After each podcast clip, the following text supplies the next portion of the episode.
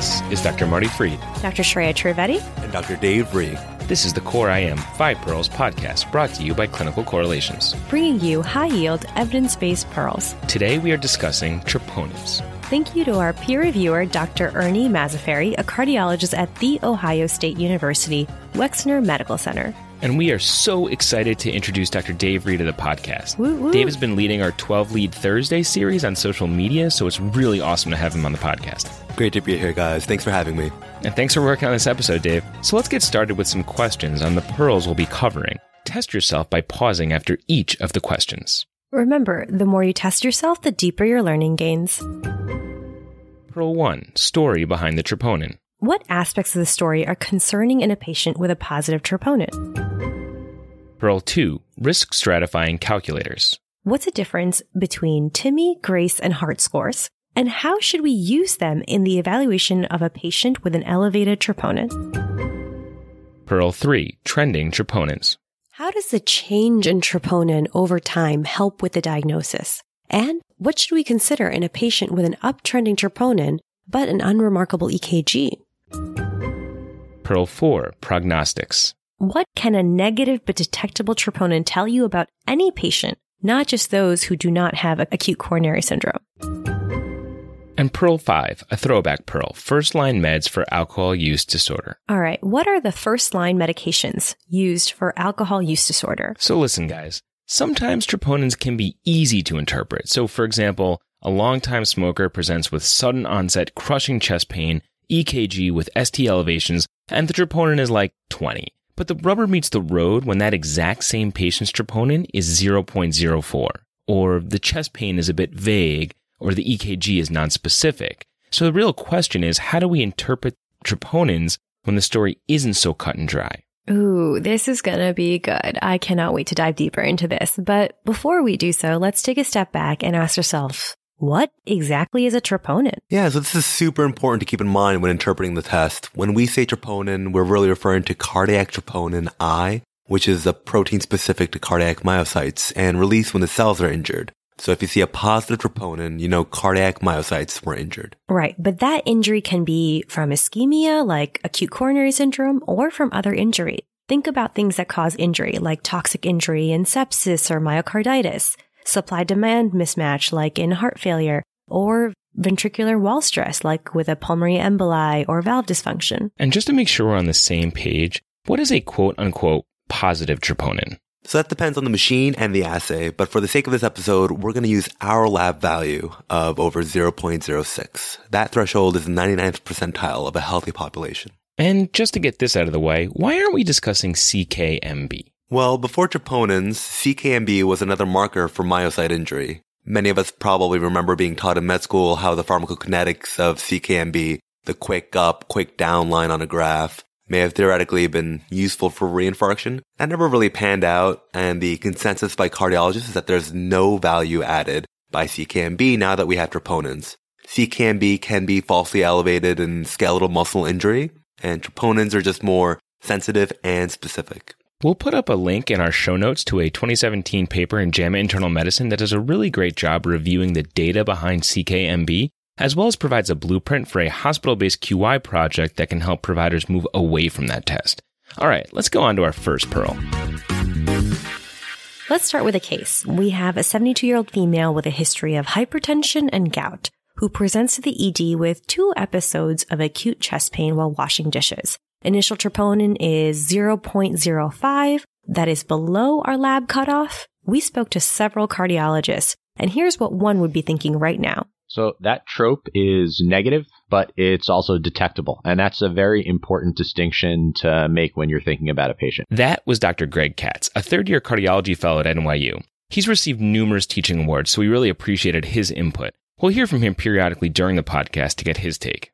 And honestly, when I'm hearing this case, what I'm hearing is an elderly woman with gout and hypertension. So two coronary disease risk factors who's having chest pain with exertion because washing dishes for some people is the most strenuous exercise that they do. And so already I'm thinking that this could be a plaque rupture. So that's interesting. That trope was within normal limits for our lab, and in the past I might have settled with calling it negative for MI and moving on. But Greg points out that it's still detectable, and he's not ready to jump to any conclusions without a more nuanced approach. Yeah, it actually seems like the least important aspect of his initial assessment seemed to be the troponin. To him, this was a patient with enough risk factors, a plausible story of exertion, that the troponin didn't comfortably rule out ACS for him. I'm going to keep falling back on it's all about the story that you get. Um, but it really is all about the story that you get. And if you tell me that somebody has nausea and diaphoresis, then and they're having chest pressure at the same time, I'm thinking that it's a little bit more likely to be an acute coronary syndrome. But I don't know that they don't have a viral gastroenteritis and they are having like a little bit of pain from the vomiting. It's all about what the clinical story is, and all of those things play play a role in how I'm sort of internally adjusting and calibrating my pretest probability of uh, of a plaque rupture or an occluded coronary. Yeah, so we really need to spend the extra few minutes to tease out the details of the story. Lots of people present weirdly with their coronary disease. Diabetics, women, elderly patients, chronic kidney disease patients. And lot, there are cultural sort of hurdles to understanding what someone's symptoms are. There are health literacy issues. There's the fact that some people are just not conditioned to understand what's going on with their body and they know they feel off and they can't really. Uh, how many patients have you had that just have trouble describing to you what's going on? So I just really love the point that Greg is making here, guys. We always hear the phrase, patient is a poor historian, and we forget that it's not the patient's job to tell us a narrative that fits neatly within a singular illness script. That's our job.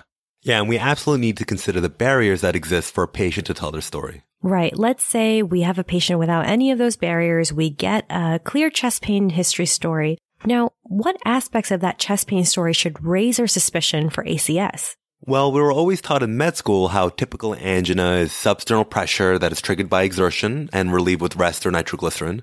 The other classic associations were radiation to the neck or left arm, diaphoresis, shortness of breath, maybe some nausea or vomiting. Right. And that's what I thought too and was taught until I looked at an old JAMA study that looked at thousands of cases of MIs and their chest pain characteristics. Guys, take a guess as to what had the highest likelihood ratio to predict a true MI. Exertional chest pain? Mm, diaphoresis? Okay, right. Fantastic guesses. Actually, exertional chest pain had a positive likelihood ratio of 2.4 and diaphoresis 2.0. So both findings do increase the chance of finding an MI, but I've been taught that the likelihood ratios less than about 4 are really not that great.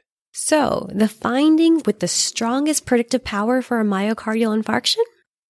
Radiation to the right arm or shoulder had a positive likelihood ratio of 4.7. Whoa. Yeah. And then radiation to both arms or shoulders came in at a likelihood ratio of 4.1. And the symptoms with the lowest likelihood ratio? That's not surprising. It's the chest pain described as pleuritic, positional, reproducible, or sharp. So our first pearl about troponins is actually troponin isn't everything. While it's specific to cardiac myocyte injury and the lab assays are really sensitive, it's not the be all and end all of diagnosing ACS. The cardiologists are really drilling into the background and the story to help put that troponin into a much larger context. So let's dive deeper into this case. We're still in the ED. It's possibly, but not clearly ACS. Definitely gray zone of sorts. The first troponin is negative, but detectable in our patient with risk factors, exertional chest pain. You take a look at the EKG, shows nothing more than some T-wave flattening, and obviously there's no priors to compare to.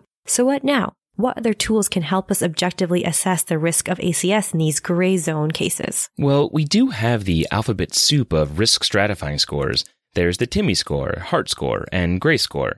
Then I made the mistake of Googling this, and there's like seven other scores. There's the EDAC, there's the Vancouver chest pain score, because obviously Canada needs to get involved with another scoring system here. Right, right. Canada is always on top of things. But, and I, and I hear your frustration, Marty. So I think what can help us is taking a step back and discussing what exactly does it mean to risk stratify? Yeah, so risk stratifying is an important concept in chest pain. The key questions are, does this patient have blockages in her coronaries? Is this presentation because of that? How quickly do we need to do a cath? And finally, how sick are they? Every data point we collect will individually move our suspicion and concern for the patient up or down, and together the scores give us greater decision making power to determine how we will proceed with treatment. All right, for the purposes of simplification, we'll focus our discussion on three of the most common scores the TIMI, the Heart, and the GRACE score.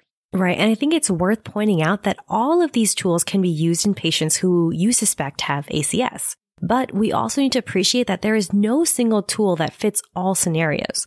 So each was validated with a particular registry. Some of the scores were included patients in the ED, while other scores enrolled those who were already admitted. So true. Some of the information we're about to discuss is visually represented in a recent issue of JACC that included a table of several different scores and their component parts. We'll link that paper in our show notes.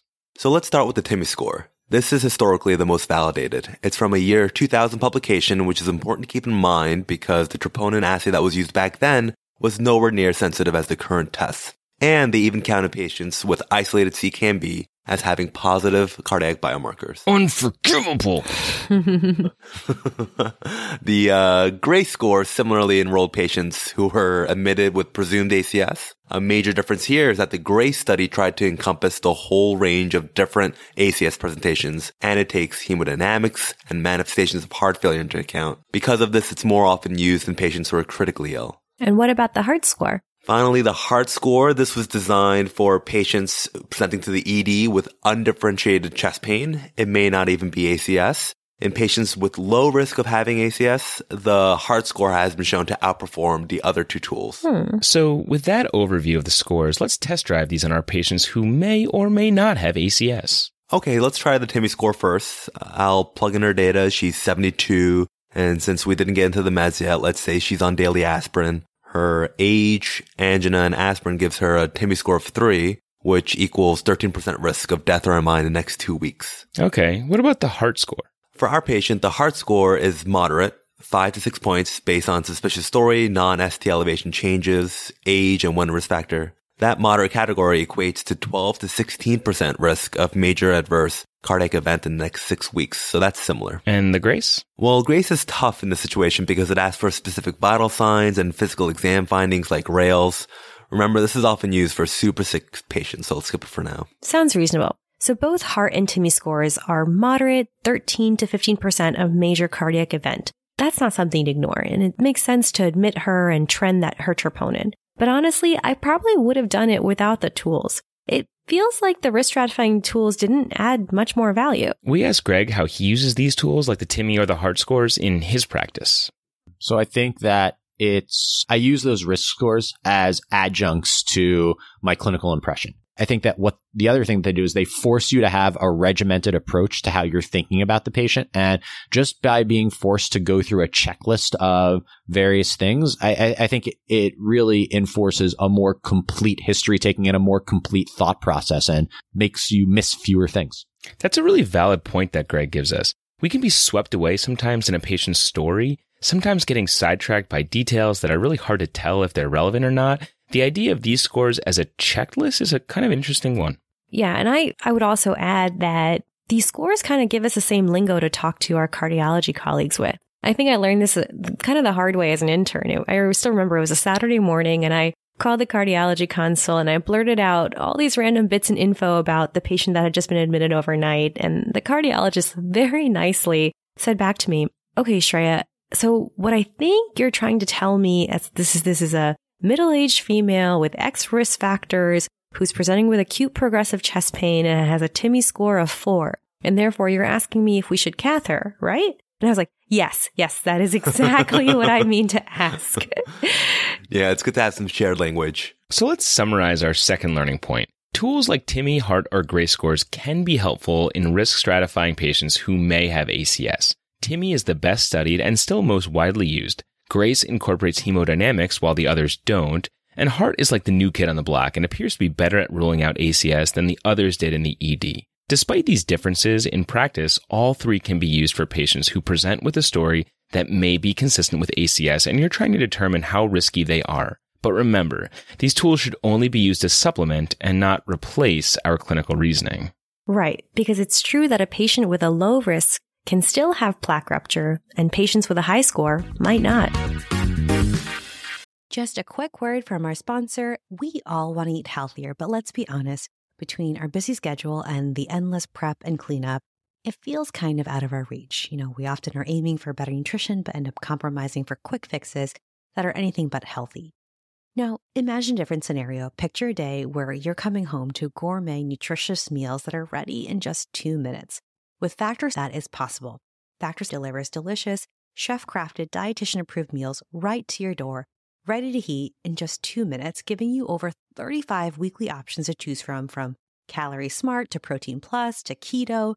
And don't forget, they have 60 plus add ons for an extra boost from breakfast to midday bites so you're not spending all your time and money in the hospital's cafeteria. So no prep, no mess, just real mouthwatering meals tailored to fit your schedule and dietary needs. With Factor, you're not just saving time, but you're elevating your meal game without the hassle of cooking. Head to factormeals.com slash coreim50. Use the code coreim50 to get 50% off. That's the code coreim50 at factormeals.com slash coreim50. All right, so our patient gets admitted for further evaluation. Now, when should we get our second troponin? Do we wait six to eight hours like we're taught in med school? Or I've seen four hours, I've seen 12 hours. What's the right answer here? So I, I think that if I have a troponin that is already on the concerning side, I make sure to repeat the next one pretty quickly. And we know the kinetics of uh, troponin, of the troponin in the blood after a coronary occlusion is that it will rise quickly and you get a lot of information by repeating a second troponin an hour or two hours or three hours afterwards and waiting for this eight hour period or 12 hour period or whatever is delaying your making a diagnosis and it's it's just not necessary. Yeah, so a good example of what Greg is talking about here are the rule out ACS protocols in the ED. The ADAPT trial probably being one of the more well-known examples. They looked at patients and found that if they were low risk, like TIMI score 0 or 1, they could be safely ruled out for ACS and discharged home if they had two negative troponins over just two hours. Oh, nice. And unfortunately, though, our patient doesn't qualify as low risk based on her TIMI. So let's say there's no clinical changes and we get our second troponin at six hours, which comes back at 0.07, which is now positive and slightly higher than her first troponin of 0.05. So, how do we interpret this slight bump? So, this could still be anything. The key questions at this point are when did our chest pain start in relation to these labs, and how has the clinical situation changed?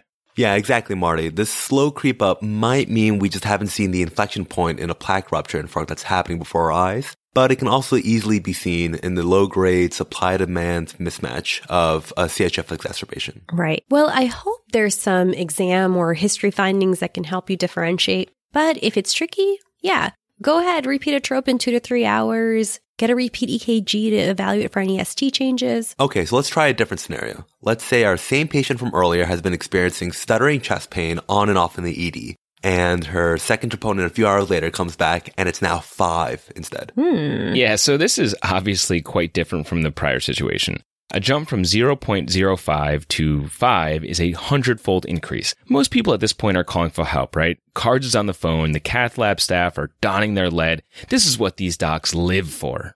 Okay, the news team is assembling. But let me throw a curveball here. What if the repeat EKG still doesn't have any ST changes along with that elevation in troponin? I think we're still doing the same thing about talking to the cath team, but is there anything else we're missing? One of the pearls I learned from cardiologists is that a blocked left circumflex artery is the most common electrically silent MI. So if the clinical picture is suggestive of a real ACS event, like in this scenario when the trope went from 0.05 to 5, but the EKG doesn't show any ST changes, you should go searching for ST elevations. Get a posterior EKG that can show a left circ STEMI. And while you're at it, you can also get a right-sided EKG for an RCA occlusion. If you've never done them before and you don't know where the leads go, you can just search for them on Google Images. Or on our social media, we have a 12 lead Thursday series and we just put together a post that walks you through this. Right. Getting these leads can definitely help our interventionalists because say you give them a culprit lesion, they can plan the case around it. So for example, if they suspect a left circ or a left coronary lesion, they can quickly cannulate the RCA first, make sure there aren't any surprises over there before shooting the left main and spending more time opening up the left sided blockage. Awesome. Not gonna lie, guys, I love saving our case patients. Uh, almost like we're doing this in real life. We are. Close, very close. But okay, real question. Let's get back to our case with two different versions of the story. Can we talk about the idea of trending troponins until they peak in both cases? The first with a slow incremental rise in the clinically stable patient, and the second case where, let's say they saw a lesion in the left circ and they stented it. Right. Let's see what Greg had to say with the first situation of the slowly uptrending troponin. If you have a heart failure exacerbation in uh, a guy who just doesn't take his Lasix and he comes into the hospital and his trope is 0.03 and then you check a couple of hours later and it's like 0.06 and then you check a couple of hours later and it's 0.1 yes it's going up but the trajectory of that increase is not a plaque rupture trajectory and your clinical history is not the clinical history that's suggestive of an acute coronary syndrome and so in a patient like that i don't really see what additional utility you're getting from trending this super low level troponin until it's officially going down Right. So Greg's point here relates to the discussion of our first pearl. If your pretest probability of a plaque rupture is low based on your story, the troponin is slowly creeping up, checking until the trope finally goes up, say from 0.091 to down to 0.090 isn't really adding much. And given the etiology of this troponin leak, hey, it might very well go back up to 0.092, which might be the most frustrating thing on this planet. Ugh, I know. That's the worst. I totally hear what Greg is saying, and trust me, I absolutely respect his opinion. But I do want to point out that some may feel like it's good form to just trend to peak in all cases. Having troponin in the blood is abnormal, and having an increase in troponin is still abnormal but there's no prospective study that looked at this, so it needs to be a case specific decision. For sure. All right, so what about the second lady who we valiantly saved in our hashtag core IM cath lab hashtag what up cardio Twitter? Oh God, Marty is speaking in Twitter again. We need to hurry up before things get ugly. okay, so to answer Marty's hashtag question, many advocate for trending troponins in patients post cath. Because if you take a graph of troponin over time and estimate the area under the curve, that can actually be used as a proxy for estimating infarct size and even mortality. That information can be helpful for us in prognostication. Right. And prognostication is a great bridge to our next pearl. But first, let's summarize this section. So the pattern of rise in the troponin is useful in distinguishing who needs immediate intervention. And don't forget about posterior EKG leads in electrically silent MIs. Those are most commonly due to left circumflex infarctions. So let's go all the way back to our initial case. Elderly woman who presents with chest pain and you had a negative but detectable troponin. Let's take a completely different course and say that when you're taking the history, she describes a cough, a low grade fever, and you look at the x ray, and she's got this whopping left lower lobe pneumonia. Boom! We no longer care about the troponin, right? I mean, I've definitely been guilty of leaving a detectable troponin off the final assessment of patients I've admitted with severe sepsis before. Wait, are we still using that term? anyway, so what? We all know that this isn't due to a primary cardiac issue, so why do we care about a little type 2 MI? So I hear you, Marty, but a few important points here. First, it's important not to dismiss all sepsis cases as type 2 MI. Critical illness could trigger plaque rupture or stress cardiomyopathy, which could show up as EKG changes and positive troponins. Fine, fair. Yeah. And also, Marty, the whole point of this pearl is to drive home the idea that anyone with a detectable troponin, regardless of the etiology, has a higher risk of mortality than the same patient without a detectable troponin. I sense a Greg comment coming. Mm-hmm. Because even in healthy cohorts, people who have detectable troponins die younger and do worse. And so the fact that you have a troponin that is detectable is in and of itself, even if you are coming in with sepsis or you're coming in with a stroke or you're coming in with, you know, just leg pain, a detectable troponin portends a worse outcome than an undetectable one. And there have been lots of studies looking at healthy cohorts of people with troponins that are detectable in their blood and seeing how they do over time, and they die sooner than people who don't. Another group of patients where we hear about this all the time is an end stage renal disease. I hear from my residents, hey, this patient had an elevated troponin, they have end stage renal disease, and therefore it's a quote unquote false positive. My follow up question is a false positive for what? Troponin I is still specific to cardiac myocytes. A troponin still indicates myocardial damage. You don't just get false positives because of end stage renal disease. Although, because troponin is renally clear, it will take longer to do downtrend. Right. To hammer this home, any positive troponin in end stage renal disease, regardless of the mechanism of injury, has been shown to predict a two to five fold increase in all cause mortality. I guess you guys make a solid point here. So while these detectable troponin levels aren't necessarily pointing us toward a primary cardiac etiology, and we really should convince ourselves that we're not missing anything before we do that, they are clearly telling us something about these patients' overall risk of death.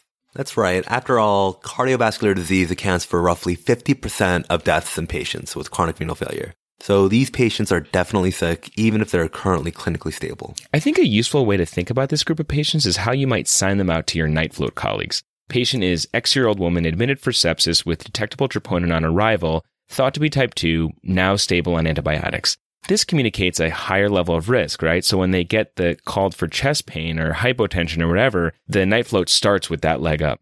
Yeah, I think that's a great example. So in summary, don't write off a detectable troponin in any setting. These patients have a higher risk of mortality regardless of the etiology of troponin. Yeah, it, this is not an NBD situation. Let's hear Greg's last thoughts. I think about uh, troponin as being either due to a coronary occlusion or not due to a coronary occlusion. And if you make that distinction, if that's the distinction that you're trying to make in your mind, it makes you think about patients differently. And I think that all of the the way that you you teach people about diagnostic and clinical reasoning it's about giving the, it's about giving yourself a way to frame a patient in your mind and get closer to making a diagnosis and closer to getting the right treatment for somebody. And so I'm always thinking about when I see a troponin, do I think this patient has a coronary occlusion? And if you frame it all in that way, it really simplifies your, your thinking quite a bit. Thanks, Greg. And to review the takeaways, we have the privilege of inviting our reviewer, Dr. Ernie Mazzaferri. He is the Charles A. Bush Professor of Cardiovascular Medicine and Medical Director of the Ross Hospital at The Ohio State University Wexner Medical Center.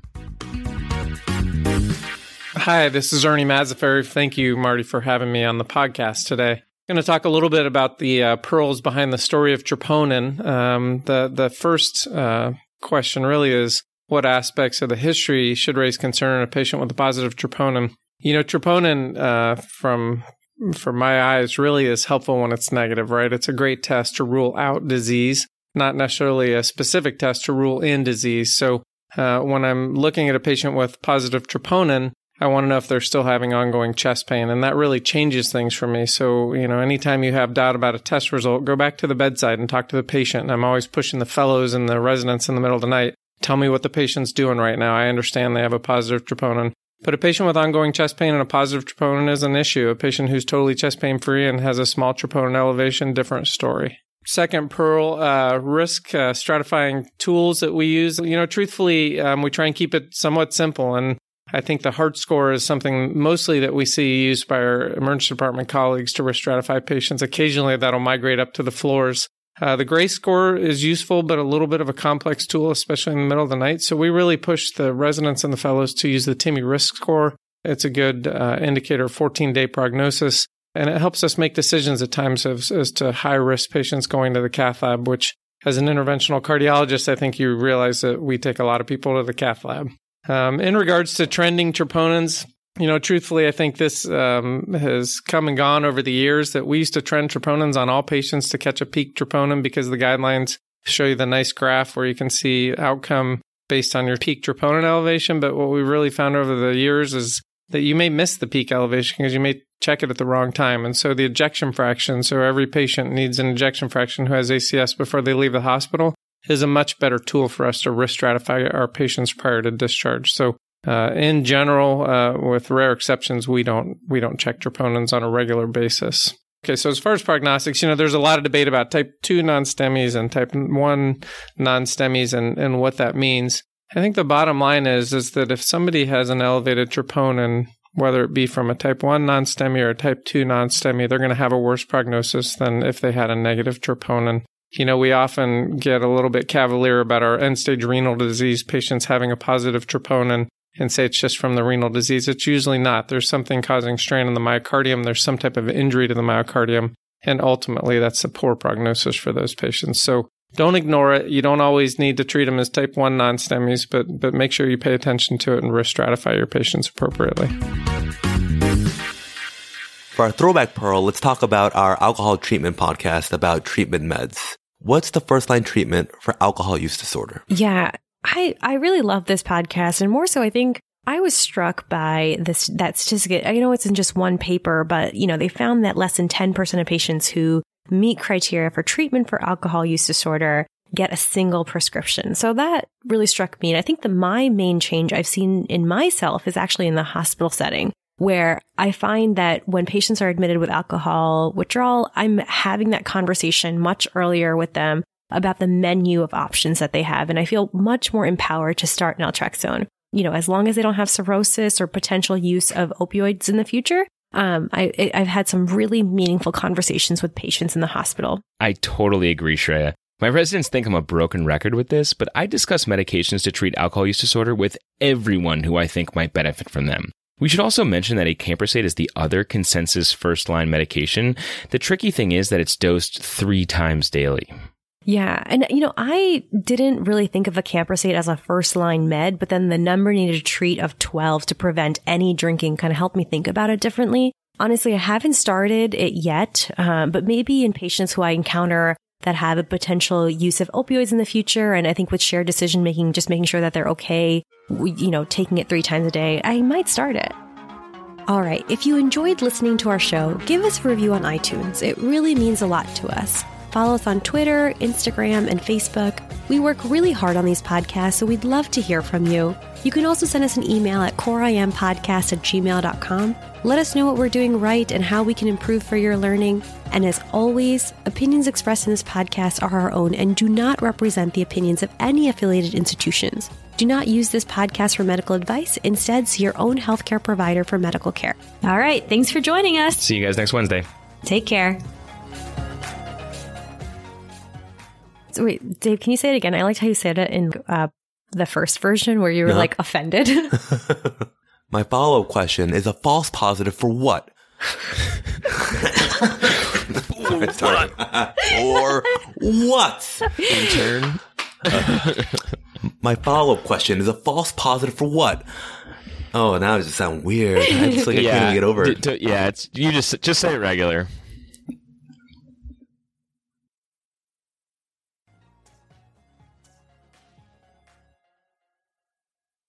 At Parker, our purpose is simple. We want to make the world a better place by working more efficiently, by using more sustainable practices, by developing better technologies. We keep moving forward.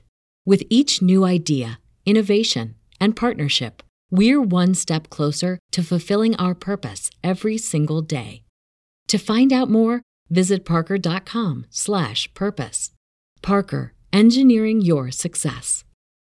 As humans, we're naturally driven by the search for better. But when it comes to hiring, the best way to search for a candidate isn't to search at all. Don't search, match with Indeed. When I was looking to hire someone, it was so slow and overwhelming. I wish I had used Indeed. If you need to hire, you need Indeed. Indeed is your matching and hiring platform with over 350 million global monthly visitors, according to Indeed data, and a matching engine that helps you find quality candidates fast. Ditch the busy work. Use Indeed for scheduling, screening, and messaging so you can connect with candidates faster. And Indeed doesn't just help you hire faster. 93% of employers agree Indeed delivers the highest quality matches compared to other job sites, according to a recent Indeed survey. And listeners of this show will get a $75 sponsored job credit to get your jobs more visibility at Indeed.com slash podcast. That's Indeed.com slash podcast. Terms and conditions apply.